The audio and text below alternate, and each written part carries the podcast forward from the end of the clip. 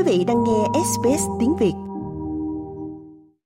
Thống đốc khu hành chính địa phương Donetsk là ông Pablo Kirilenko báo cho các cư dân biết rằng họ phải di tản khỏi khu vực này khi cuộc tấn công của Nga ngày càng gia tăng, cũng như giúp cho quân đội Ukraine phòng thủ dễ dàng hơn.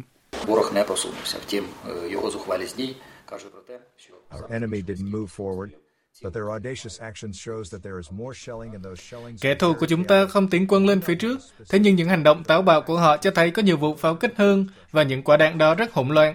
Chúng không có mục tiêu cụ thể cho các cuộc tấn công như cơ sở hạ tầng quân sự hoặc phòng thủ, mà chỉ để tiêu diệt cơ sở hạ tầng dân sự và phá hủy các khu dân cư, chẳng hạn như những khu dân cư vào cuối tuần qua ở Sloviansk và Kramatorsk.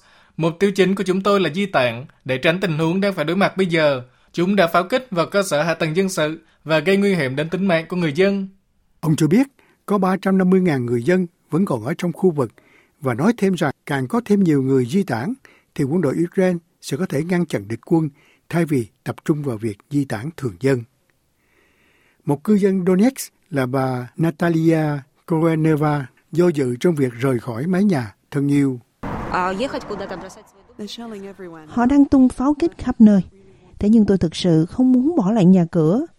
Tôi có một đứa con nhỏ. Tôi hy vọng một ngày nào đó bi kịch này sẽ ngưng lại, sẽ thấy được hòa bình. Hy vọng họ sẽ không pháo kích nữa và chúng tôi có thể đi lại trong thành phố một cách bình an, rồi có thể ra biển một ngày nào đó mà mình thích. Còn Ivan cũng là cư dân của Donetsk cho biết Nga cố tình khủng bố thường dân.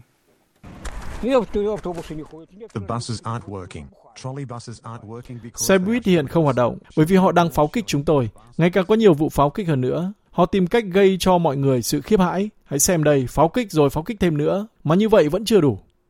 Trong khi đó, các phần tử ly khai tự xưng là Cộng hòa Nhân dân Donetsk cáo buộc có vài người chết, trong đó con bé gái 10 tuổi là do quân đội Ukraine pháo kích vào thành phố. Các tiếng nổ nghe được tại nhiều nơi khác nhau của thành phố trong suốt ngày.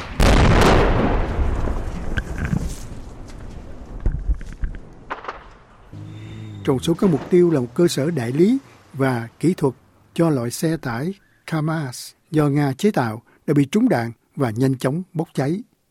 Khói đen có thể thấy được bốc lên bầu trời trên khắp thành phố. Trong đó, Tổng thống Ukraine Volodymyr Zelensky cho biết còi báo động hầu như được vang lên trên khắp đất nước vào đêm thứ ba. Tất cả người dân Ukraine, mọi quân phòng thủ của chúng ta vào đêm ngày 5 tháng 7, một cảnh báo trên không đã được công bố trên hầu như toàn bộ lãnh thổ của đất nước chúng ta. Trước đó, đã không có cảnh báo trên không ở thủ đô và ở một số khu vực. Một số người thậm chí còn cảm thấy lo lắng đặc biệt vì sự im lặng bất thường như vậy. Họ đang suy nghĩ quá mức, sợ hãi và tìm kiếm một lời giải thích nào đó, như thể những cư dân đang chuẩn bị cho một điều gì đó. Thực ra bạn không nên kết thúc bản thân mình. Bạn không nên tìm kiếm sự hợp lý trong hành động của những kẻ khủng bố. Ông cho biết với một thời gian tương đối yên tĩnh, khiến người ta đi tìm câu giải thích mà ông cho rằng đó là một chiến thuật của Nga nhằm khủng bố người dân Ukraine. Quân đội Nga không nghỉ ngơi. Họ có một nhiệm vụ là lấy mạng người dân, nhất là đe dọa người dân. Vài ngày không có báo động trên không khiến người dân đã cảm thấy an tâm một phần của vụ khủng bố. Thế nhưng tối nay, một lần nữa tại Kiev và gần như toàn bộ Ukraine đã nghe thấy tiếng báo động trên không Nay đã có tin tức về vụ tấn công vùng Khmelnytsky khiến nhiều người bị thương và đó là chuyện đặc thù như vậy.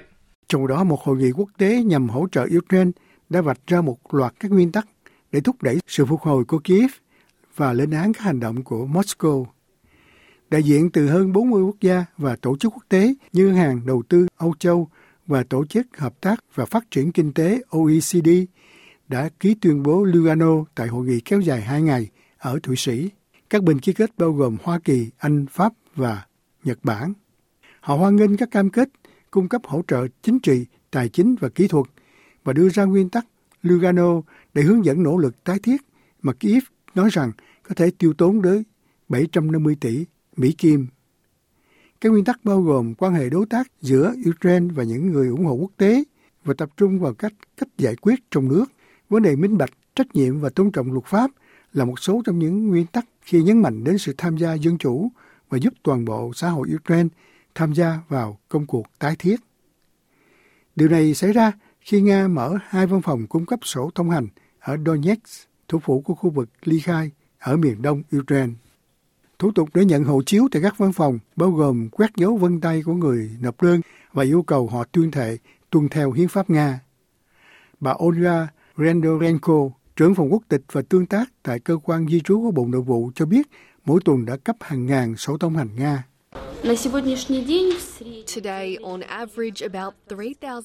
Trung bình mỗi tuần có khoảng 3.500 công dân nạp đơn xin quốc tịch Nga. Theo chương trình đơn giản tại lãnh thổ của Cộng hòa Nhân dân Donetsk, nói chung, trong suốt thời gian nhận đơn xin nhập tịch, có khoảng 400.000 người đã được phục vụ.